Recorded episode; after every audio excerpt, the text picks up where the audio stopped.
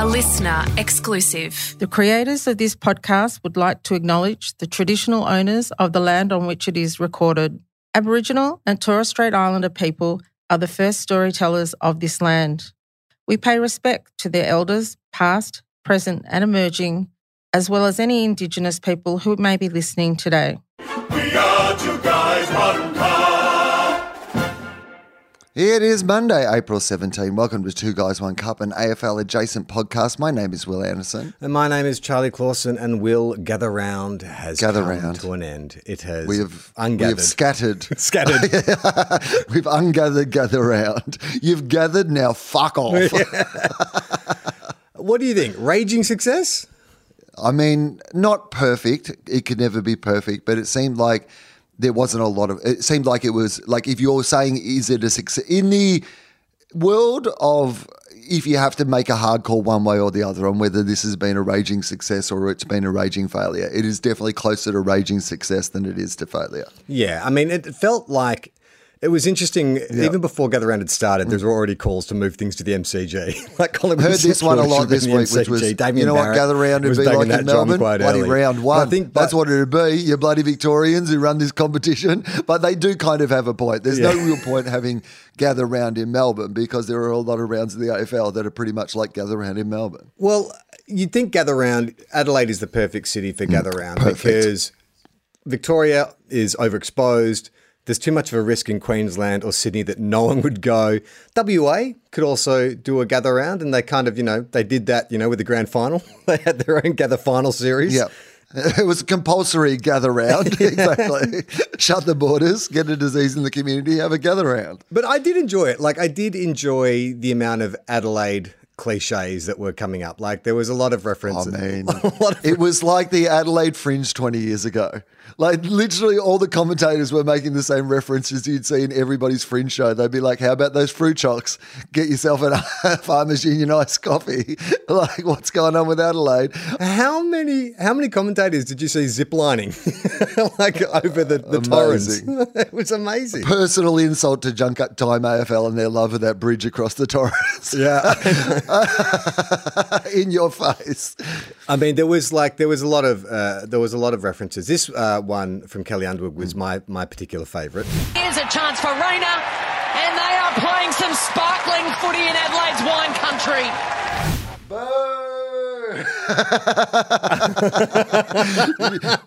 Did you hear the I one she went it. with earlier in the game where she was trying, because apparently they make jam up there as well.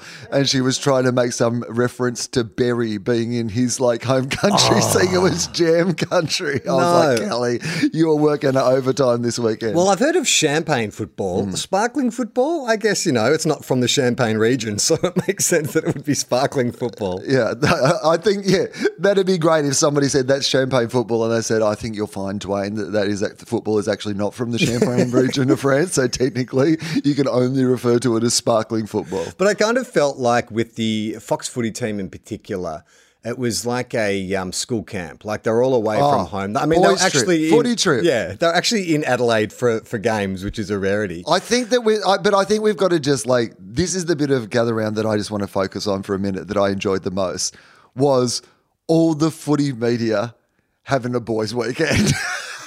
Essentially, that's what it was like. You just felt like ex-footballers were getting the rat pack back together, and and this is why Adelaide is the perfect city for it because what is really going to make gather round work is the Victorians wanting to go there. Because despite the fact that Melbourne is the spiritual home of football and every weekend is a gather round in Melbourne, gather round doesn't work unless you get the critical mass of Victorians there as well to make it feel like it is that weekend away. Like if it is just all Western Australians or if it's just all Queenslanders, you don't have that sense of all these people who've travelled to town to be part of this carnival. Yeah, exactly. And I mean, I do feel like there was some, um, you know, someone like Jared Waitley felt like he was like he was all business, but then there was other people like Dermot Brereton. Like I like Dermy as a commentator. I find like you know he's quite articulate in his interesting choice of words. But they did an interview with Mitch Owens, last week's Rising Star uh, nominee, and just decipher. If you're Mitch Owens, put yourself in Mitch Owens' boots. What is this question from Dermy? uh, Jared just said it before. You've done it all. I'm loving the fact that we've got some sort of mid-sized key position player who isn't six foot five and just stands there like a light tower and waves. You actually show football craft, and you've you're an 11 game veteran. You're playing like you've played 111. Have you lived and breathed football? Have you soaked in all the football, being around Kai in the club rooms as a, a little pipsqueak? You, it's like you've sucked in every bit of football information you've ever walked into the room on. It's like Dermy sucked in a couple of nangs off stage before he's come on. That's what I'm wondering. was Dermy at the Ramsgate before that interview. What was that? Like poor old Mitch Owens. He's only, you know, he's a, he's a rookie as it is anyway. You know, stunned by the bright lights of TV. Then that question gets served up to him. And how do you answer that? Have you soaked in all the footy since you've walked into the room? You know what I would love about What? that is Dermot would be being sued by Mark Robinson for ripping off his material. That, that that is, I mean, that to me is. I don't even know what the question was in the end. What what was the question? I don't know. I don't know. I've listened to that clip like three times, and it was like I, I'm sure there was a qu- there was some kind of um, Dermy coached Mitch Owens' brother, or at least you know had something to do with Mitch Owens' older brother, and remembers Mitch Owens as a little kid. Yeah. So I think the idea was, oh, you've been around football since you were a little kid. Have you taken? Or has all that influenced the way you play football now? I think. I think that's the point he was trying to make in a very ham-fisted way. I mean, uh, that's Christmas ham fisted. That's a ham that the entire family can celebrate. And do we know what's going on with Robbo? Have I missed the memo? Is he like is he is he unwell? Like the last Banned clip- from Adelaide. right. he was so excited about going to Adelaide, but then the last clip we played Yeah. of him was him appealing for help, just generally appealing for help. And now I'm worried that something's happened to him because I haven't seen, been able to find anything like no hmm. reference to why he's not hasn't been on the desk for the last two weeks. I mean, the one thing we know about Robbo is that he he won't have been arrested while trying to smuggle fruit across the border. so I think we can rule that out. Uh, maybe there just wasn't enough wine in Adelaide for Robbo while he was there. They were worried they were going to run out of supplies. No, he's probably. I mean, I imagine he's probably got health issues again, right? He's been struggling a bit with his health. So when they don't mention it, you always imagine that. That that's probably that's what, what it is. Uh, big winners from the weekend with the with the Bombers. Um, I needed to ask you this because I know you've softened in your stance on the Demons. Uh, Broden Kelly, uh, who's been a guest on this show, uh, messaged me to ask why you hate the hate the Demons so much. But do you still hate the Demons? Did you get any joy from watching them lose to the Bombers this weekend? Okay. Well, look, here's a place for honesty. This podcast, Two Guys, One Cup, an AFL adjacent podcast. If we're not one thing, Charlie, we're, we're honest. We're honest to a fault. That's what I've always said about us.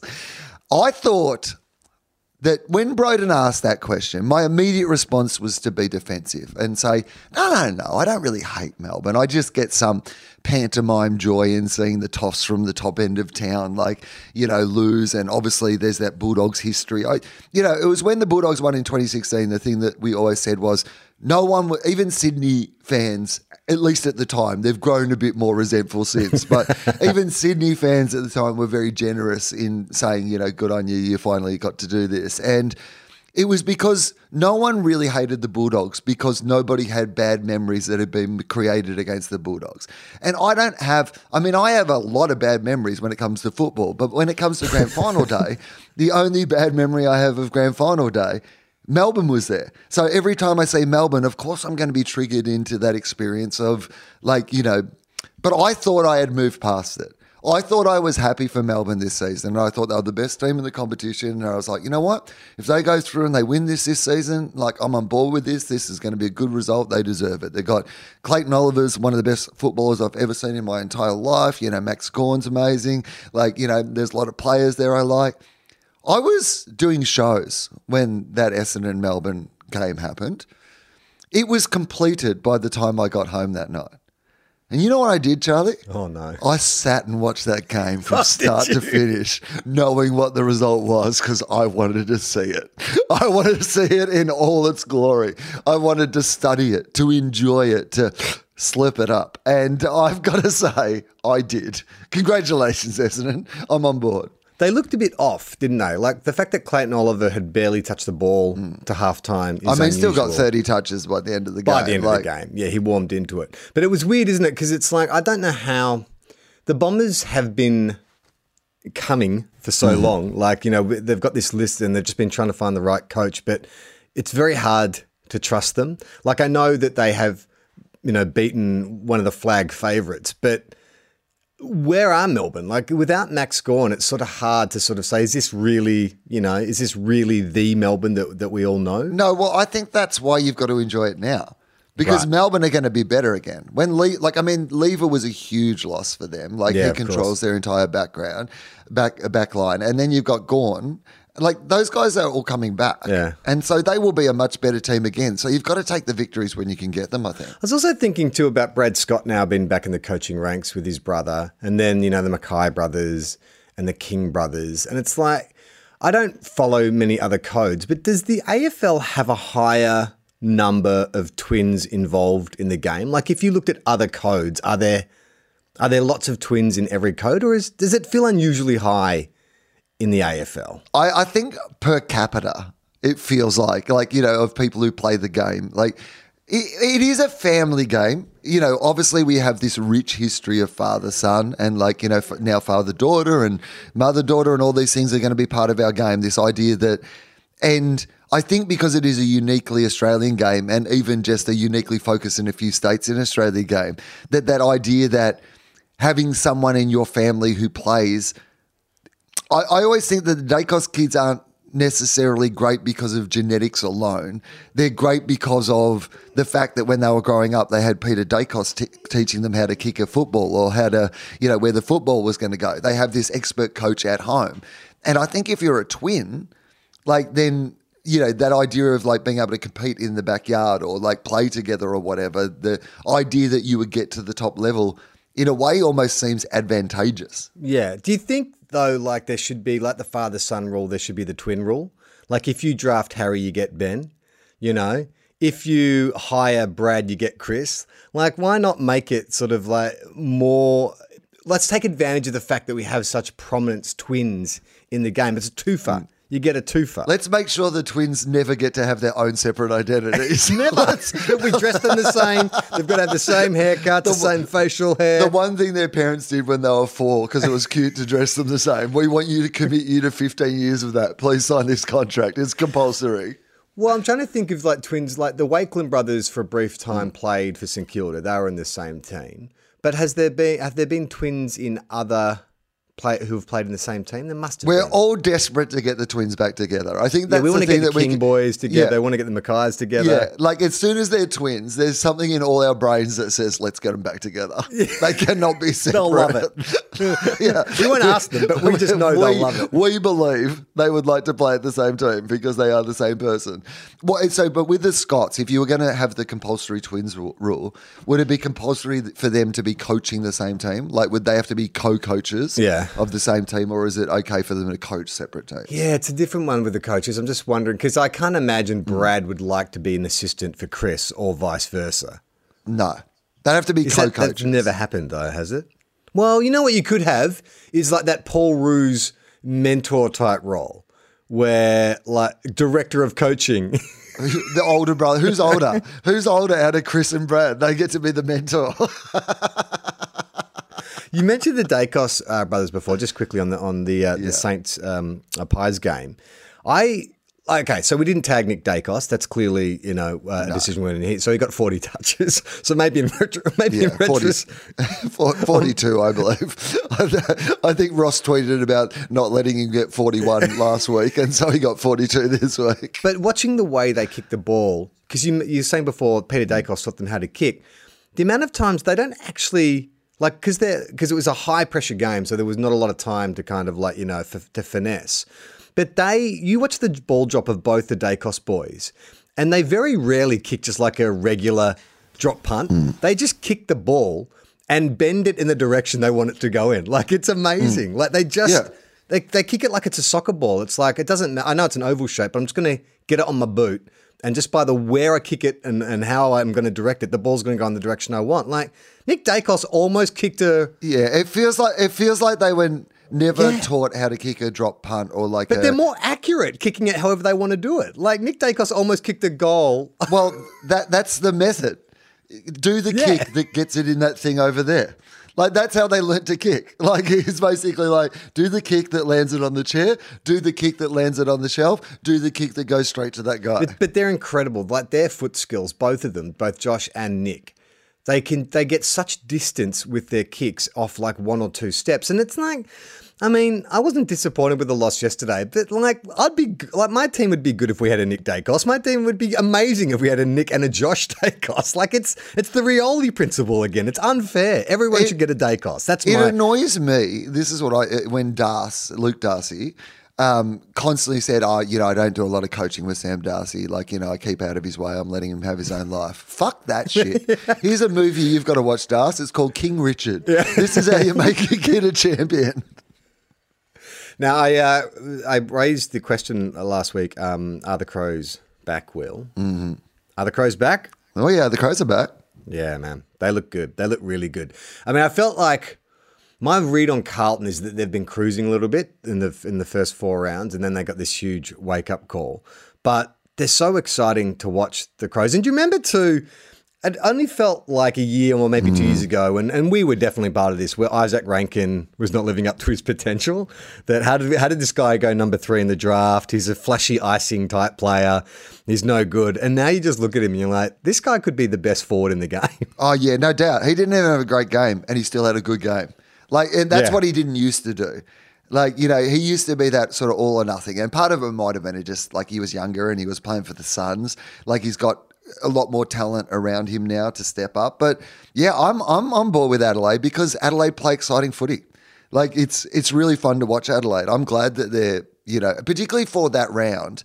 Like they came into it knowing what that game was. They knew that they were the Adelaide team. This was gather round in Adelaide. This wasn't just ordinary round five. This was the. They might not play finals this year. This might be as close to playing a final as they get to play this year. They needed to show off their best, and they were.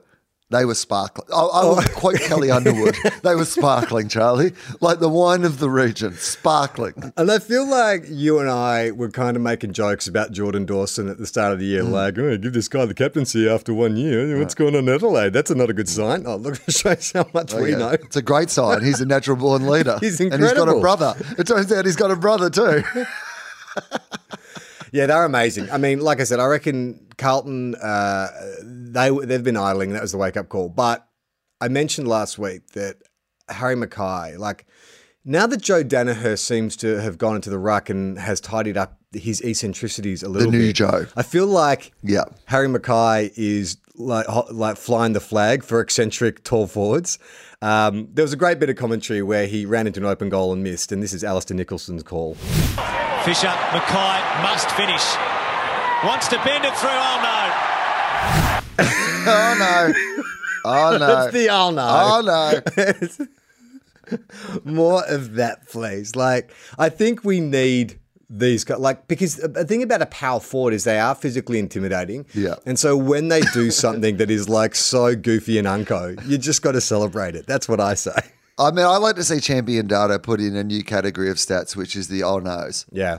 How many oh no's did this player have in a particular game? Kick five goals, had three oh no's. Well, it's funny. like, We've mentioned Kelly a couple of times, but there was a moment where Joe Daniher was lining up for goal in the Brisbane North game. And she said, Joe, lining up for goal. What's going through his head? None of us know. I was like, well, it's a small head. Yeah, not a lot of information can fit inside there.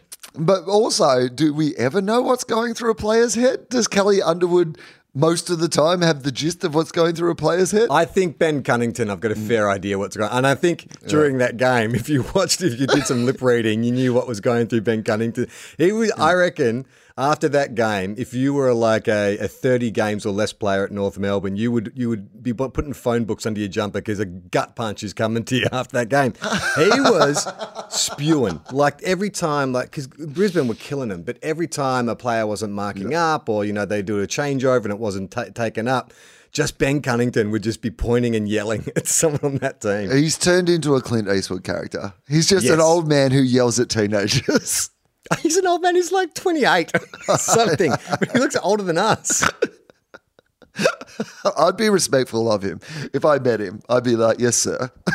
Yeah, it was funny too. Like, uh, like where do you put North now? Like they they they they sort of had that. They're okay. Yeah, they had that kind of start that was the feel good kind of start to the year. Mm. But then a game like that, Brisbane. I don't know if it's just like they flicked the switch and suddenly they're they're good again, or if they've just had a, a good like it's a Gabba followed by a kind of bottom four team.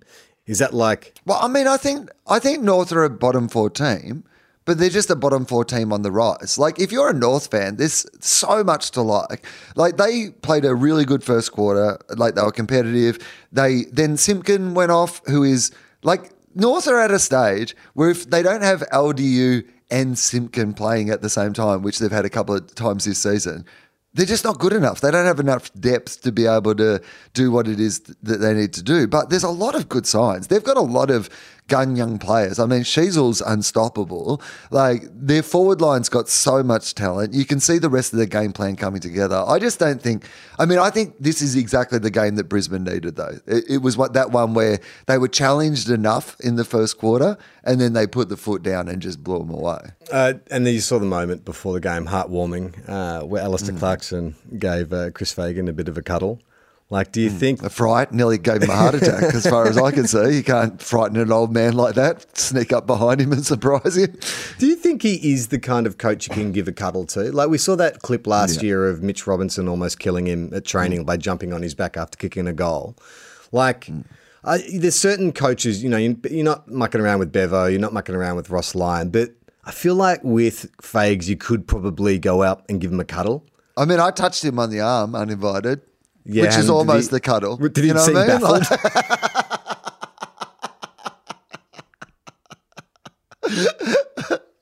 Like he still is. Like I know he's been around for a long time, but he still is like such an outlier when it comes to the coaching ranks. Like just he seems so much older than everyone. Like he's probably only what five, ten years older than Ross Lyon, but he seems like like I think Ross has got some rinse going through his hair. I mean, how, how much older than Ken Hinkley would he be? Hey, Mike, podcast Mike, can you look up the ages of Ken Hinkley and Chris Fagan? I would say that. What do you reckon? I say five years older than the next oldest coach. Yeah, that 10? probably is about right. I, I don't think he'd be 10 years older than Ken Hinkley, would he? Well, Ross Lyon's like fifty. Have you, have you got the you got the answers, Mike? I've got the answers. Do you want Okay, them? great. Yes, please. Let's Okay, tell us. Okay, so Ken Hinkley is 56. Yeah, Yep. Chris Fagan is 61. yeah, five Ah, years exactly. five years. I mean, I don't know what that, what kind of, I mean, where that fits into football expertise. Being able to guess the age differences between the, It's the first thing we've ever got right. the two oldest coaches. Uh, well, um, the Swans and the Tigers on Friday. Oh, night. just on the hug, can I Oh, just yeah. say that just while we're talking about the hug? Like, do you think that because that hug was so public and so joyous, that it rubs in the fact that there was no interaction between Sam Mitchell and Alastair Clarkson in the game they played against? There was no similar hug. I don't know if it rubs it in. I mean, do you think like Clarko being the master of psychological warfare, do you think it was a deliberate act to say, hey, this is a dude I like and I definitely don't like you? Well, I have told you before about when I've seen my father play with his grandchildren, and I asked my mum, "Did he ever play with us like he played with them?" And she's like, "Nah." nah, nah, he didn't. He was, and there is a little bit of you that it does hurt. You're like, I would have loved that, and I think that there's, yeah, I think there's got to be a bit of Sam Mitchell that like it's it's one thing not to interact with Sam Mitchell before the game if you're not interacting with anyone before the game. But if you're going up and giving Fags a big cuddle publicly, then it does feel like a bit of a statement. I mean, it'd be amazing if it turns out that all this kind of friction between Sam Mitchell and Alastair Clarkson is just comes down to he never gave me a hug. Like this is daddy issues, essentially. Why, would he just hug me? Just touch me. Just cuddle me. I mean, me, it's, aren't like Hardwick and Alastair Clarkson also really good mates? Like I remember, like once a year they have like a meeting with the CEO of the AFL, Gill, and there's and they always arrive together. I think like Bevo arrived on his skateboard one year. I just remember like like Channel Nine footage or something of the Yeah. coaches arriving, and Alastair Clarkson and, and Dimma like arrived in the same car. So Yeah, you maybe you're right. Like you don't even see Brad and Chris Scott hugging after a game. No. So that is a very deliberate. Uh, yeah, I think maybe you're right. I think he is sending a message. Yeah, yeah, that's right. Yeah, he's like, look at how good my life is now. I'm better off without you. Uh, let's look at the Swans. Um, it was a Tom Papley show on Friday Oh, night. So good. I think maybe I was chatting to a, a mate on the weekend who was like, "Oh God, like he's such an amazing player, but I just can't like him. It's just that his, his reactions just put me off." And I think that maybe subconsciously that's feeding into my dislike uh-huh. of the Pies. And so I raised this on Twitter on Friday. Of the Swans. Oh, sorry, of the Swans.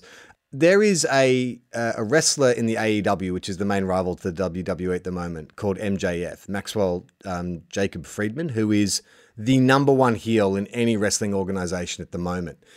And he bears a striking resemblance to Tom Papley. He's kind of shortish. He's like 5'10. He's short for a wrestler, but he has the same kind of head and he and he carries himself with the same kind of arrogance. And he has a tagline which is I'm better than you and you know it.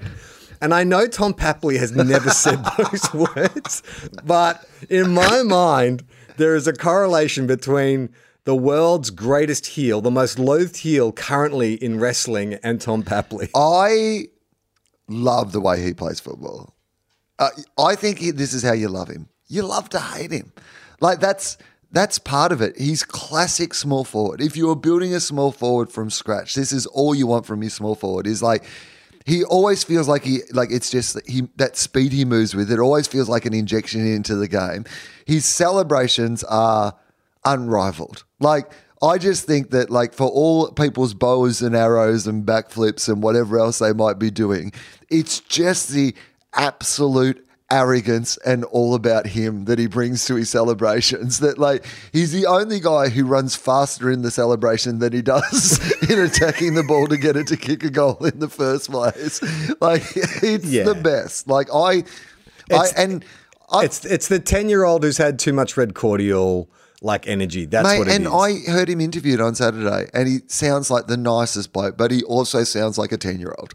Like, he does sound like a 10 year old who loves playing footy and loves celebrating, and like, just that's exactly what he comes across as. yeah, and his goal sense is unbelievable. Like the way that he just knows. I mean, they were showing some vision um, on Friday night after the game of like how he gets into position and then he just can read the fall of the ball so well and that's when he accelerates and it's kind of like you just when you're playing against someone like that there is no defending him because he's just too smart like his timing is is, is flawless. He just he just jogs up to the 50 and then he just reads the fall of the ball so well and then he finishes so well. But it's just I don't know like But what can I say? What I loved about his game, like, is honestly that because like those goals were amazing. Like that was the icing on the cake. But that used to be all Papley's game was just icing. Like there was never any cake. And in the first half of that game, when things were a lot tighter. He went into the middle and like made some really significant contributions in the middle, and I'm like, fuck, he's added that mm. to his game as well. Plus the six goals. He's a, I mean, he's a gun, Papley. he was this close to going to Carlton 4 years ago. Do you remember that? he requested I a bet trade. Blues fans remember it. I can't actually remember why he didn't get across. I think it might have been he got held to his contract by the Swans or, or something like that. But geez, like talk about your sliding doors. Swans are good at that, by the way, aren't they? They because didn't they do that with um, oh, what was the name? The guy who was going to go to Hawthorn and then ended up winning their best and fairest and played in the.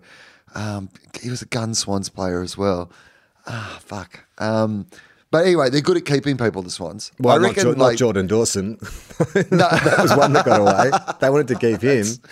Well, where would they put him though? Because they've got Warner, Yeah. who's like, I mean, He's a gun. twenty three years old and is good, like top ten players in the game. He reminds me a bit. I know everyone's talking about um, Daicos being Judd-like, but I see Hmm. More Judd in Chad Warner in the way he just, you know, he does that acceleration. Oh, he just seems to amazing. get away from players when there is no room to do it. And he's got these really long strides where he, it's actually a bit Bont-like as well. It just sort of lopes out of packs. It's like can't put a hand on him. No, he. I mean, he's an incredible player. He's turned into And there's two of them now. Yeah, I know.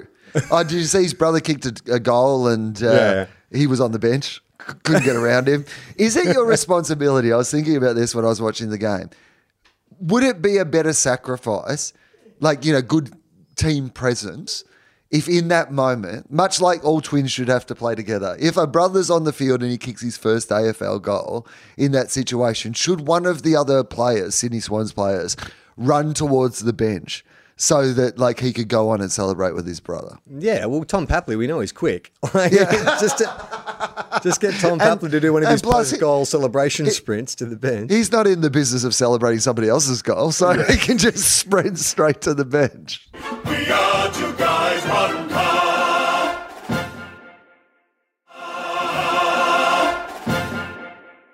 Uh, it was a bit of spite towards the end of the game. Like the Tigers Mm. seem to kind of be getting a bit shirty. I mean, they have a lot of, you know, we always talk about that expendables factor with some teams, like when they're in this sort of twilight and you've got a few players who are just kind of like, uh, so we've got a little cameo happening on the show from your sister's dog. From oh yes, it's my sister's dog. Indy has decided she wants to be involved. She's got any footy opinions? Got any footy opinions, Indy? Her opinion is that she hasn't been for a walk yet. That's her opinion. She's trying to lick your microphone. She microphone. Should really go for a walk. Is her opinion? Uh, there was an interesting exchange that happened uh, before the game. Now, uh, last week, very shirty Dimma talked about how uh, he's been watching the broadcast and they're not very good. And so, Yes, not very good. All of them. He's been watching, listening, and consuming all forms of broadcast, and none of them are any good. so that was brought up with him this week. Now, tonight on Fox, we've got Lyon, Brown, Buckley, Lewis, and Pavlich. Would you say they're great oh. broadcasters or not great? Oh, are they on tonight? Oh, the medicinal marijuana definitely by the time I watch that replay. I've been using that because that's, that's how I get through. Jimmo, uh, thanks for your time. Good luck Thanks, tonight. guys. Have a good night. Is he joking about the medicinal mar- marijuana or the fact that he'll need it when he listens to you? Well, I don't think he means smoking a couple of joints tonight, but I think he's. Well, he's well, not counting. I think that's exactly what he means, Jono. Like, I have never heard anyone so sound so out of touch as Gary Lyon uh, straight after that. Was he talking about, was he joking about needing to take marijuana or actually smoking marijuana? And it's- Everybody knows he's on med- the medicinal marijuana. It's been a public story Yeah. that he's using it. Well, the big story He is there is Kath oh, he's- also like co- ad- Yeah. admitted that she needs it as well. needs a little bit of it. I, I don't know if Cass was joking or whether she was like she's on the bongs at night as well. But like Dimma's seriously doing it, and I love that. I'm that gets me right back on. Uh, not that I was off board on Dimma. I've always been a Dimma fan, but like the idea of Dimma sitting down to watch the replay and like you know just having a, a joint and doing it is like I'm like Dimma and I not so different, you know. What? Well, I mean, think about like you've been called into 360. Oh. Uh-huh. You know you've got to sit next to Robbo. You know he's going to like hit you with some bizarre questions. You might as well just get into a different framework. You've got to get on Robbo's level. You've got to expand your mind a little bit. Exactly. Well, you're never going to get that's your safety barrier. You know you're never going to get to Robbo's level, regardless of how much we just Yeah. spoke beforehand. Uh, now let's turn our attention to Port and the Dogs. Okay, yes. Um, uh, uh, disappointing loss to the Dogs in the end. Probably the worst conditions of the round. Like that was some torrential rain that we saw in the Dogs game. It was one of those ones that was sad to lose, but you weren't like it didn't make you wa- walk away completely despondent. The Bulldogs had a good chance to win it, and then that Adelaide factor and the weather factor, like they just, it was just we just weren't quite good enough in the end. But we we had a couple of key players out as well, and um, it was good to see Weightman back. He played really well, I thought. And look, Yeah. you know, I'm just I'm a Ken Hinkley fan, and just seeing all those players like hugging Ken Hinkley in front of the Port supporters who all hate Ken Hinkley. Yeah. Again, I, it was almost worth it for that moment. Well, Ken Hinkley uh, had a bit to say after the game about the booing of Jason Horne-Francis. without making a big deal of it. The kid's trying, he's given his best. He's 19. Stop treating him like he's 28 and treat the kid with some respect. And, and I tell you what, some people who put pressure on kids in this game need to have a good hard look at themselves. You know who's been putting pressure on this kid? Kane Cornes.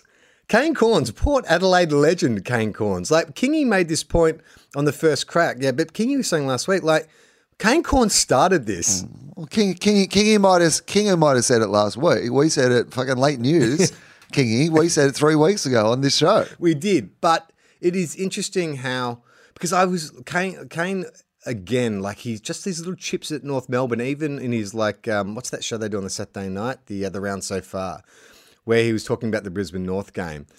And, you know, he wrapping it up is going, well, the victory lap is well and truly over. And it's like, that was your words, mate. Like, they never came, Sonja Hood never Yeah. came out and said, we're doing a victory lap. Like, you you create No, the narrative. The thing that I created is now over. It's insane. It's the same with the Jason Horne-Francis thing. Like Kane's like, oh, this is disgraceful by the Mm. North fans, you know, booing him because he didn't take an ice bath. You're the one who brought up the ice bath, Kane. Mm. this is your narrative. Also, they're mostly booing you because you're on his side. You're not helping. Uh, but yeah, Cody Weightman back, that makes a real Oh, difference. can we just say on the booing though? Like, I mean, I know that it it should go without saying, but it's dumb and stop it. And because the Bulldogs were involved in that game, like he's a gun player, and like he. Like he was, yeah, basically the difference in the final quarter. Honestly, he had played. He hadn't had a great game, but he had a great final quarter, and he's just a kid. And I couldn't agree with Ken more. Like it's time to stop booing him, and like this is not fun for anyone anymore. Let's let's stop it. Well, the great thing about AFL fans is what we've shown over the years is that we only Mm. Yeah. boo the If they most get told deserving, not to boo. the most deserving people. You know, it's like we're excellent Oh. judges of character, and it's only the most deserving people who get booed. I mean, it's amazing. We just find the most vulnerable, the Yeah. most undeserving victims, and we boo the shit out of them. Yeah, like he's a kid who wanted to go home to his family. Boo! Uh, yeah, Cody Weightman though, um, Uh. awesome. It's so good to have him back. Like it's weird, isn't it, that we were looking at the Bulldogs preseason and we're like, oh, they they got they they're all they got their they solved their height problems, but it turns out you didn't need a height. You needed the tick, Cody the Tick Weightman. Back. Well, the problem is that it's all well and good to have tall people, but once they like knock it to the ground, you've got to get somebody to get it. And he is clearly, I mean, he's our, you know, he's our Ginnivan, he's our Papley, he's our, you know, our forward line is much better with him in it, without a doubt. Yeah. But footy's much better with him in it. He's a, like a, a good character of football, I think. Yeah, and also uh, he was involved in one of the best bits of commentary for the week with a, a goal review moment. Have we put the edge technology in players' shins? Not yet. That chip in the ball, that'll be interesting. We will Put chips and everything else, don't we? Love chips. just Hamish. What, at the Hamish end. just turned into Homer Simpson? I love chips. what is going on? I love chips. Gather round's been fun, guys. what has happened? Did like Dimma's med- medical marijuana get passed around? Can we coaches' can we box play that? That was like a podcast. Like literally, what you just played me sounded like a podcast from ten years ago. Can we just play that clip again? Yeah. Have we put the edge technology in players' shins? Okay, Not yet. good. That chip in the ball, that'll be interesting. It will. Yeah. Chips and everything else, don't we? We do. Love chips. I lo- that might be my favorite conversation I've ever heard because it started with a weird, weird premise for a start, which is chip in the Yeah. shin. And then it moves on to, you know, a bit more of your, your classic, you know, well, they're bloody putting chips in everything these Yeah. days, aren't they? All the way I to love chips. I love chips. That's, it's more Anchorman. That's what it is. It's not podcast. It's like I love lamp. I love chips. I love chips. I mean, they are at the home of chicken, the chicken salt sign. So maybe, maybe that Hamish was getting a bit angry, but it was just so weird. Like, I mean, do you think he was referring to? I mean, the, the discussion was around microchips, and then he says, "I love Microchips, chips." But yeah. does he love microchips, Yeah. or does he love like fish and chips? Yeah, loves them. He's, no, he's got a microchip in his head right now. It's a little faulty. Uh, the Giants of the Hawks was the best finish of the round. Harry Himmelberg, mark of the year, one and two. No one's taken it off him, are they? No, I mean, Unless Jeremy Howe can make it back by the end of the year, but I don't think that's likely. I mean, or unless Jerry, Jeremy Howe makes it back in a full arm cast and still manages to take a mark, then we'll give him a car. But otherwise, yeah, I mean, Himmelberg's like he is a. I mean, he's one of those players, Himmelberg, where he, he, he should be better, Better, than he is. yeah. Because his best is so good. Well, you know what it is though. It's the haircut. He hmm. finally ditched the, the the top knot, and he's got like a sensible haircut. And now he's playing good footy. And I, a friend of the show, Alex Williams, who's been trying to push this nickname for years, of the disaster artist. You know, you know this. Yeah, still not right. Like we need a new nickname for Harry Himmelberg. Yes. I mean, Harry Himmelberg sounds a bit like a literary character, anyway. Like, you know, it's either a superhero kind of character with easy alliteration or it's some kind of like, I don't know, Raymond Carver, private private detective, Harry Himmelberg. Well, I mean, that might be lost on the AFL community, though, I think. So, can we just dumb it down a little, keep it simple? I'm thinking more like, you know, we had Triple H. Do we know what Harry Himmelberg's middle name is? Podcast Mike. If there's any information available on the internet, can we see if we can find out what Harry Himmelberg's middle name is? Because it hap- if it happens to. Himmelberg. I mean, there's a chance it starts with an H, right? Himmelberg, Iceberg, Titanic, Leo, King of the World. A Himmelberger. Like it could be that Himmelbergers a better Hungry Jacks. Um, Yeah, Jack. Yeah. We call him Jack. What's his middle name, Michael? It's George. HGH, human growth hormone. Oh, there we go. It's the human growth. It was right there in front of our eyes. HGH. He's literally H- growing right in front of our eyes. How did HGH. HGH go on the weekend? Got to get on the HGH. Oh, too many players are on the HGH, if you ask me. Um, that's brilliant. Uh, there, that's definitely his nickname. Mike, um, we'll, we'll keep you on camera because it's time for our segment, Mike Check. One, two, one, two. It's that ball. My check, my check, my check. Now, your head must be spinning, podcast Mike. Your beloved Bombers, uh, second on the ladder, uh, playing some inspired football. It's been a long time coming, wouldn't you agree? Well, I was just going to say, it's not just Podcast Mike's bigger year of football, it's the Essendon Football Club's bigger year of football. That's what I'm saying. I actually think I am Essendon's good luck charm. I'm not ruling it out. No, but I, I, I- sent Charlie a, a screenshot of the ladder over the weekend. St Kilda first, Essendon second. And I was like, can you believe this? You know, like we've both just been waiting for this day for so long, Yeah. right? And it's been, and like we're finally at, like I wouldn't actually rule hmm. out an Essendon St Kilda grand Right. final. I know I said it would be Collingwood Melbourne, but I actually think it could be Essendon St mm-hmm. Kilda.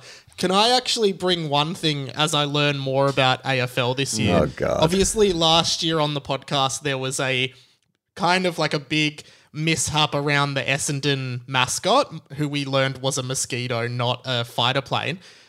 Do you guys know? I'm sure you do, but all of the club mascots have names. Did you know that? Yes, I think we've done an episode on this previously, but but no, no, no, no. But uh, let's let's refresh because well, I know that I know that um, the Saints uh, mascot is Trevor, right? Yeah, Trevor St Kilda. Yeah. Do you know Yeah. the name of the Oh, of I didn't the... realize that was his last name. No, no, his his his middle name is Saint.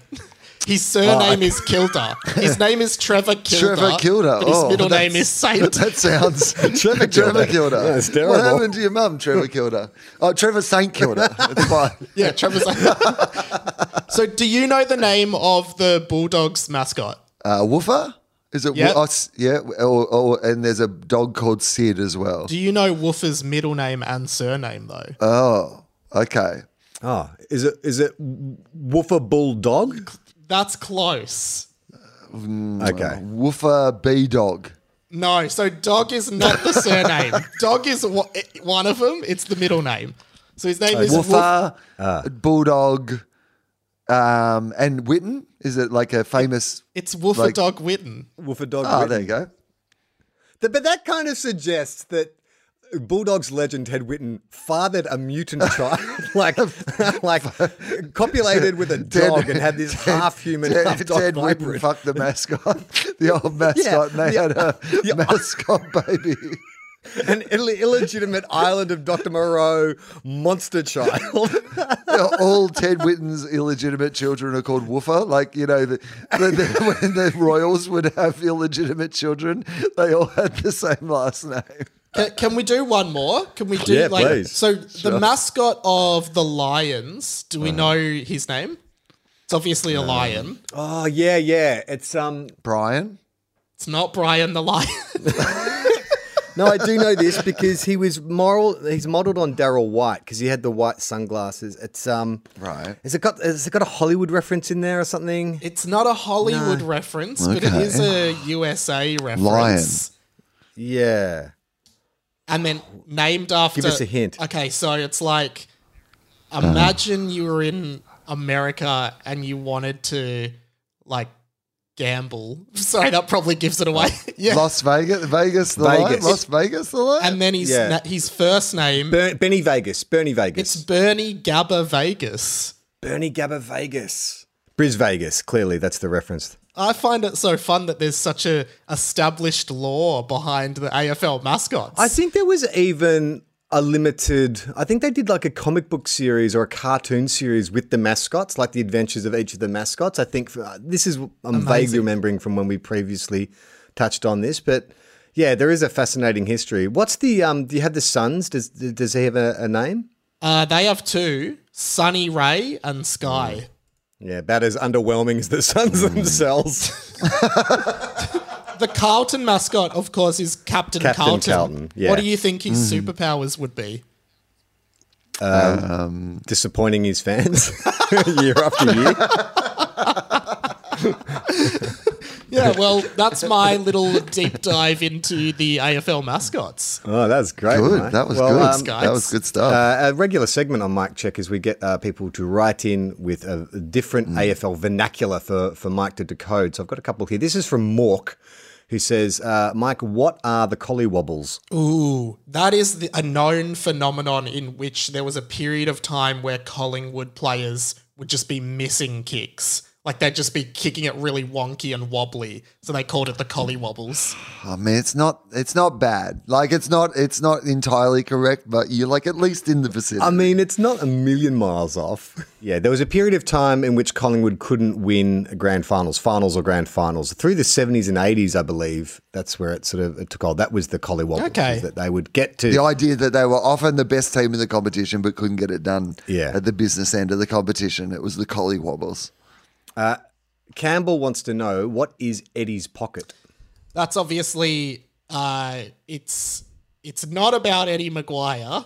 That's for sure. No, that it's No, actually it's, about it's the actual. I mean, probably the opposite of Eddie McGuire in a lot of ways. I was going to say, is, is Eddie's pocket what funds the Collingwood Football Club because there's so much money in it? Or, no, um, no uh, is it Eddie? Is it to do with Eddie Betts? I'll give you a hint.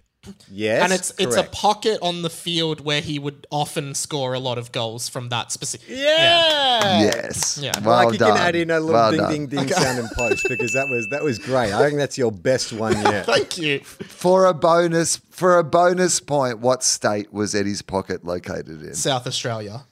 Oh, well done. Yeah, This is because he played for good. Adelaide, didn't he? He also played for Carlton for half his career as well. So yeah. That was actually one of the more heartwarming moments of the of the gather round was Eddie on the boundary line for Carlton Adelaide and getting cheered by both Carlton and Adelaide fans. Like if there's any doubt that he's the most one of the most beloved figures to have ever played the game, like how often does that happen where supporters of both clubs cheer the one player? Yeah, I know. It's it's probably the only time it's ever happened. Um, all right, let's take a look at some of our favourite moments uh, of commentary from the week. Now, Alister Nicholson, we didn't even know who this guy was um, at the start of the season. He's already featured once with Harry McKay. Uh, here he is trying to make a name for himself with uh, Adelaide player Ben Keays. No, didn't have the penetration, but there he is again. Give him the keys to the city. Keays has kicked three again against the Blues. Right place, right time. Hmm. yeah. Keys to the city. I mean, there's because what happens, right, is it tends to fall into this is a pre-prepared one that you've thought of, and then there's the improv one. So I always mark them down for a, for a pre-prepared. I mean, one. keys to the city is pretty obvious. It's almost like you wouldn't even need to pre-prepare it. It's almost like a standard. I like that he kept the restraint to to the third one. I feel like if he's gone in too pre-prepared on that, that you might have spent keys to the city on goal one or goal two. He's waited until goal three to drop it in, which is when you might consider. I got to be honest with you. If you're going to give someone keys to the city, probably five goals minimum. Otherwise, Yeah, everybody's got a set of keys Yeah, to the city. true. You know what I mean? Yeah, there's people who've kicked three goals on debut. They're not getting the keys Yeah, to the city. Keys to the city. Otherwise, like your city is very insecure because there's all these random AFL players who've got keys to it. I mean, it is Adelaide, so maybe three goals does count as keys to the city in Adelaide. I mean, you just don't want random Adelaide players rocking up your house in the middle of the night and coming in, I don't think. Uh, now, Anthony Hudson, Hutto. Um, yes. Again, I can't quite place him where he sits in the kind of commentator landscape. Is he colour? Is he serious? Like him and Howie seem to kind of like straddle both. They've got a foot in mm. both worlds. A little bit of both, but I would say that both of them are better at being straight Yeah. but sound fun. Yeah. That when they stray into the area of like Hutto tries to go a bit Dwayno. Yeah.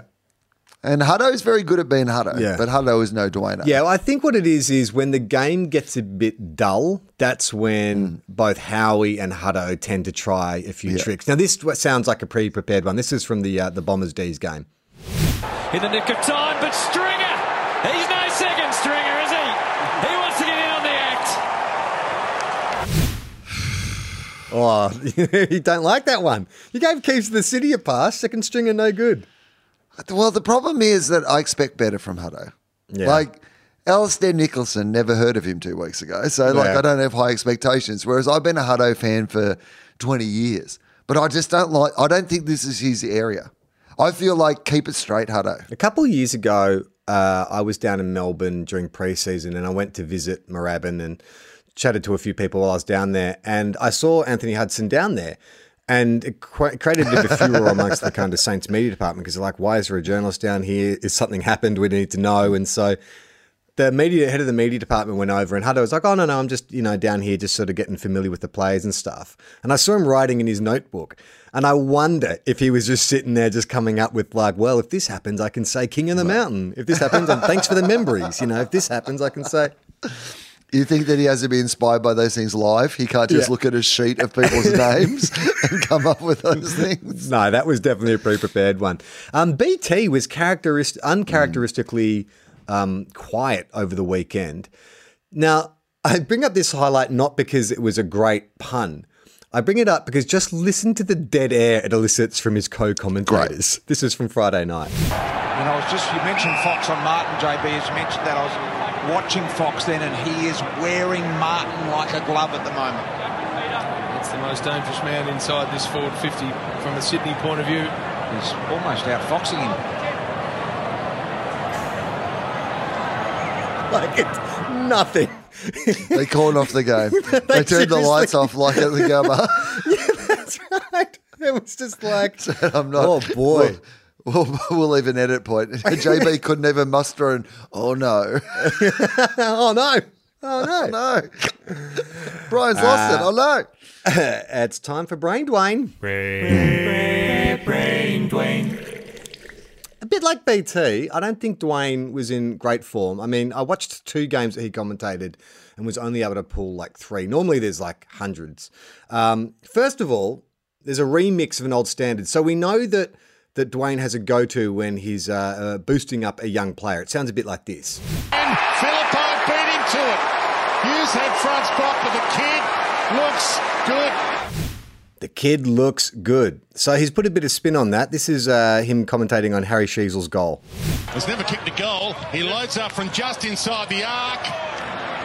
How good is this kid? How good is this mean, you could really just package up a lot of his commentary and it would make a really terrible like transcript. It'd just be really, who is this guy? He's always Talking about commentating on how kids look good. and they're good looking and you're a good kid. Good kid. Check out this kid. How good's this kid going? Then there's this weird bit of commentary. So um, Dane, Dwayne, I was going to call him Dwayne Zorko, Dane Zorko. Um, we- do you know what his nickname is? Like, what? How is how is he referred to? Like, can you think of it? Zorks. Okay. Well, this is what Dwayne said, and I've never heard this before. Kicks a monster. Does the Zork, the magician. Kicks The Zork. the Zork, like the Bond. The Zork. I thought because he, I thought he had at some stage been rocking like the um, the the amazing Zorko or something like that. Like he'd been giving in that one. Ah, right. But, but the Zork. Well, because I, I, I'm not sure if you heard Yeah. it, but he says the Zork, he's a magician. So the great Oh. Zorko Yeah. makes sense to me now. But I just heard that. I'm like, the Zork? I've never heard Dane Zorko. I've never referred to as the Zork. the great Zorko referred to as the Zork. like the Fonz. but we finally got some vintage Dwayno. Now, you mentioned before that um, Kelly made a, a berry pun. Well, I think Dwayno topped her with this one. Go, play on. Played on to Berry. And a wild Berry hook. Sorts it. And to me, that works because that was off Yeah. the cuff because it was a wild Right. like kick out of the pack, and so he had to imbro on this one. A wild berry hook, Dwayno, mm, Beautiful work, but yeah, well, that's that. That's what separates Dwayne from the rest. Yeah, he can do it on the fly. Hey, Wil, let's go into the mailbag. Um, uh, uh, uh, this is uh, from Keegs. Wants to know what was going on with that Hardwick pre-game marijuana chat. It was a very bizarre interaction. As we stated, I think it was great. I think this is the Dimma we like. The Dimma who who do- doesn't back down, doubles down, and uh, I think the reaction from Gary Lyon and and Jono Brown that was the that was the weird part of the interaction. Yeah, I, I love it. The more I don't understand why people don't want coaches to be fun. Like you know, there's there's all these calls that Alastair Clarkson's having too much fun, and we've got to stop that, and we, we can't have him having fun on the boundary line and doing all these sort of things. Like I love Dimma. I love that bit where the coaches. Did you see that Jason Dunstall was on some list of most eligible bachelors that the Herald Sun put out this week? Yeah, and they were all just going him about Like it. all the coaches would just go him about it. Like it was Matthew the Nix chompers. mentioned, uh, it was uh, Jason yeah. Dunstall's chompers moment. And like literally the coaches, like Nicks, like Voss, they're all mentioning it. And I'm like, this is fun. This is gather round, guys. We're all having a good time. Now, did you see there was a cheeky jack moment in the Saints uh, uh, Pies game where uh, he had a free kick and he was on his back with the ball and he put his hand up to Ben Paton to get like an assist to get to his feet and Ben Paton just let him lie there. Uh, uh, Stay Lucky made the observation is I think cheeky Jack looks like the kind of guy who would withdraw his hand Yeah. through his hair if you tried to help him up. yeah, 100%. Which I reckon Ben Paton Ben Paton pla played that exactly right. Don't help him yeah, up. he's just gone, I'm not, I'm not falling for this shit. Uh, Mangorian says Himmelberg made up for a lot of rubbish by the Giants. Do you think Jay Logan can get form back? Who's Jay Logan? Oh, I don't know. Is that a player for the Giants? Please, please don't ask us questions about the Giants. We can identify a half dozen of them. I think we're doing quite well. Uh, Jay Katz wants to know any comments on Joe Daniher's recent form. We sort of touched on this. He's Good. playing good footy. Uh, you brought it up last week. It was the closest to football analysis we've ever gotten to this show, where you said him going into the ruck has actually improved his game a heap. Just makes him play better. It seems to take off some of the pressure. He was, he was magnificent. Well, you're more instinctive in the ruck, right? Like he doesn't really have time to be Joe Daniher. He just has to sort of like either kick the ball or, or get it down to a teammate or whatever. But even his goal kicking was good. He wasn't doing those weird kind of like round the corner kicks that he goes for, kicking drop punts and stuff. I mean, Joe's just going to be Joe. Like, just let Joe be Joe. Uh, Jay Katz also wants to know Did you catch the story on Junk Time regarding the Cotchin Sock scandal? No. Do you know what that refers to? Oh, hang on. No, I didn't listen to the. Co- oh, so yes, uh, Trent Cotchin and his partner have been involved in some sort of. Um, they have a sock business, and the sock business has inspirational sayings on it, which I think is yeah to balance out the demon sniper he has become on the football field. He's got to put some positive affirmations out into the world to contrast with the things that he whispers in opponents' ears. Uh, Snert wants to know Is the excitement of finally being competitive uh, at all? By hang on, is it is excitement finally being competitive tempered at all by having to watch the most boring team in the comp every week? Is he talking about the Saints there? Uh, if you are, no, I like it. I thought because we we don't we're not boring. We played a two teams who play a high pressure game. That was just the the nature of the game. But we've played fast attacking football prior to that. Yeah, I mean, I, I had somebody say to me yesterday, uh, and I'll like I'll Oh. name who it is. That they won't mind, I'm sure. Tommy Little uh, was watching the Collingwood Saints game. Pies fan, Tommy Pies Little. fan, uh, Tommy Little, and he was watching it backstage at the theatre that we're sharing at the moment, and. Uh, um, he was saying Ross Lyon's the worst thing that's happened to football, like coming back, making the game so boring. And I'm like, he hasn't though. Like he did in this game. That was the tactic they clearly took in to shut down Collingwood's run. But if you're not going into a Colling, if you're going into a Collingwood game not thinking about how you shut down Collingwood's run, then you're not doing your job properly. Because if you try to go head to head with Collingwood playing Collingwood's game, that you're in a lot of trouble. But also, both coaches were coaching the exact same way. They like to go through the corridor. We shut the corridor down. We like to go to the wings. They shut the wings down. So it was it was Yeah. a stalemate until one team broke through. And then in yeah, the end, it people was like complain that you're like making them not play as well. Are you happy with that? Are you happy with the way that you didn't let us play as well as we normally play? Yeah, we are. That's ho- the whole point of what we're trying to do. Uh, podcast Mike, can we just get you back on mic for a second? This question is for you. This is from uh, Kurt Schultz. Um, when will Mike start taking credit for the Bombers' success? Already did. I did. I Already said it did, before. yeah. I'm their lucky Yeah. charm. Yeah, I, I Okay, mean, all right. about 20 minutes ago, yeah. I believe. It's when Depending happen. when you're listening to the pod, but yeah, I, I do think I do think I am the Essendon lucky charm. So see you at the grand final, Kurt. Kurt, Kirk. oh, I love it. Every Bombers supporter out there is like, shut up, you Johnny come lately. I know we've got a Moz as a mascot, but you were putting the Moz on the team right now. No, it's the opposite, man. They need a bit of this positive new energy. This is a fresh face at Essendon. It's what they've needed. See, we always know the problem with Essendon. It's the the factions, the coterie. It's the history of like Essendon, where it's like we've got some fresh new blood. It's not the coaches of the players, it's, it's the supporters.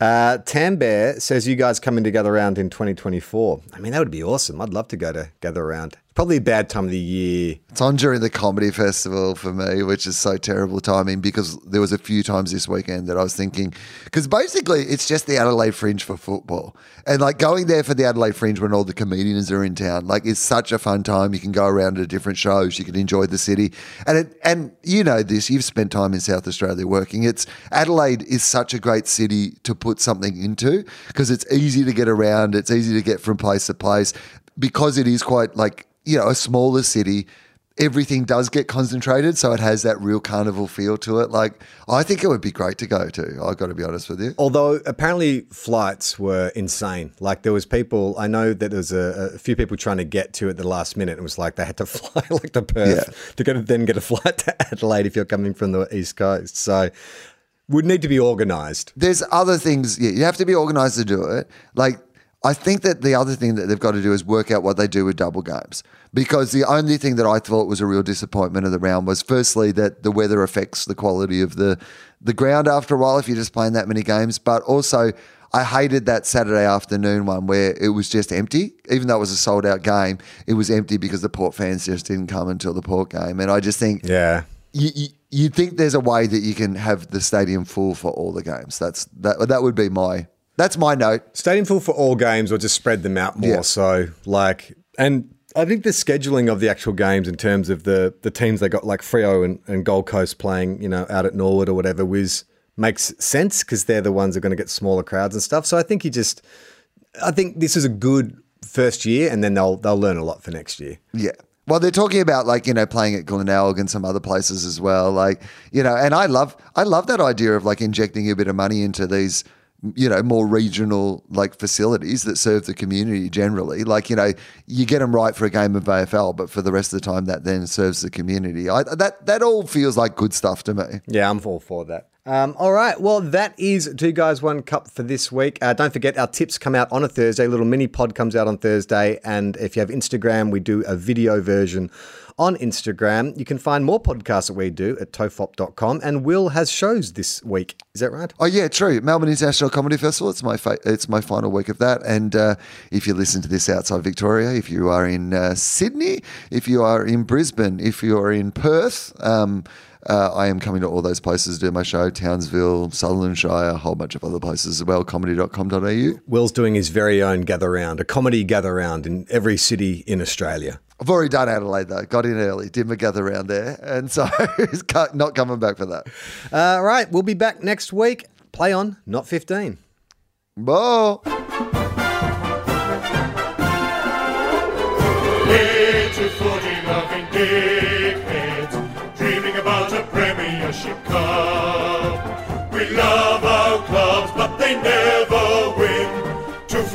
In 100 years. That shit house. If you think we'll be insightful, clever, or just well researched, we're here to say that's not the case. We'll just go out and wing it. We are two guys, one cup. Listener.